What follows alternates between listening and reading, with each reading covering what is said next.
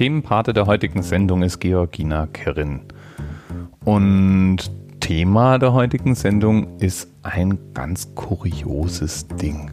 Ich kenne ja Schaltjahre. Und ich weiß, dass in Schaltjahren ein Schaltjahrestag eingeführt wird.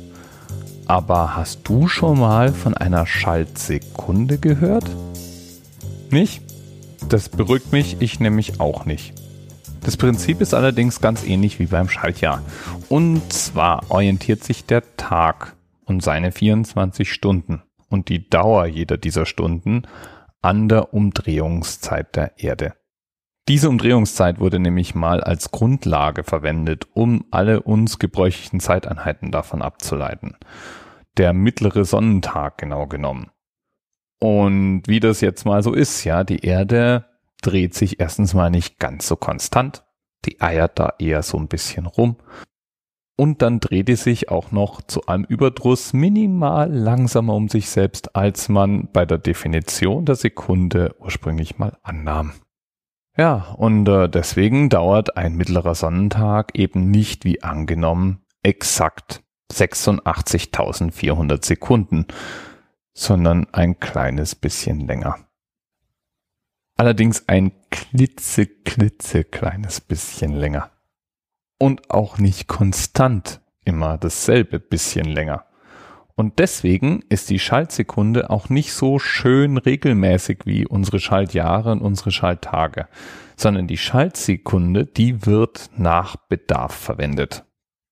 Und zwar gibt es, um sie verwenden zu können, die sogenannte koordinierte Weltzeit. Die wird abgekürzt UTC vielleicht schon mal gesehen irgendwo bei einer Zeitangabe.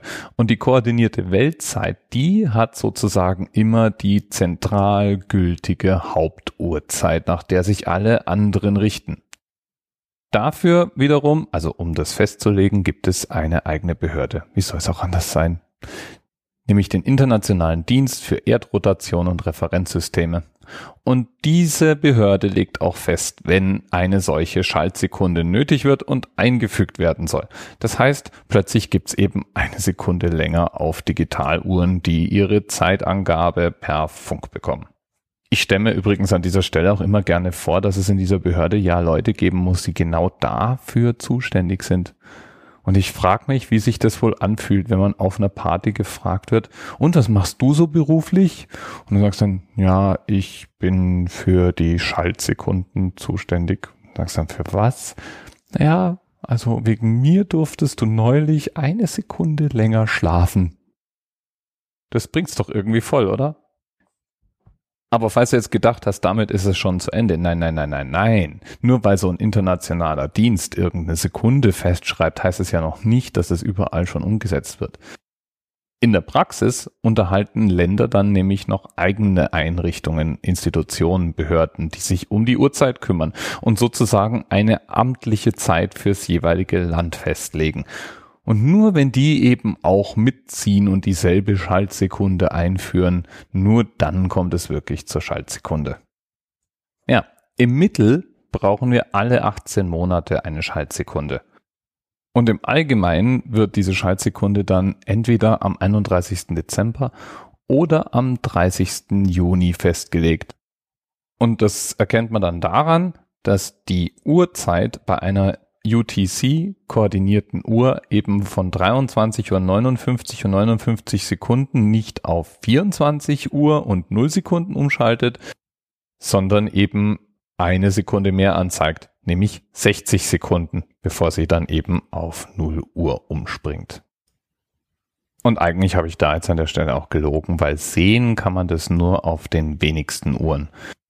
Die allermeisten Zeitsysteme die begnügen sich nämlich damit, dass sie einfach ganz normal weiterzählen und hin und wieder mal mit ihren jeweiligen zentralen Zeitgebern, zum Beispiel im Internet gibt es dafür eigene Server, die immer die aktuelle Uhrzeit weitermelden, kurz Rücksprache halten, wie viel Uhr denn jetzt ist. Und die würden das natürlich nicht mitbekommen, sondern einfach irgendwann mal eine Sekunde korrigieren.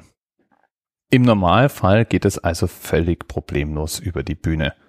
Im Normalfall. Nicht so am 30. Juni 2012. Da rauchten nämlich weltweit diverse Server ab. denn eine Schaltsekunde war mit einer damals üblichen Linux-Kernel-Version nicht so richtig verträglich.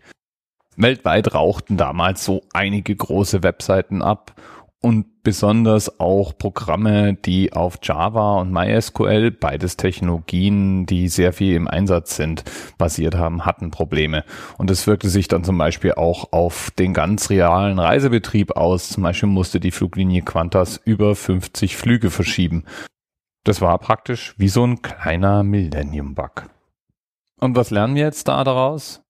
Ich lerne daraus, dass Kalender Zeitmessung und überhaupt Messsysteme aller Art wesentlich ungenauer und wesentlich chaotischer sind, als ich so gedacht hätte.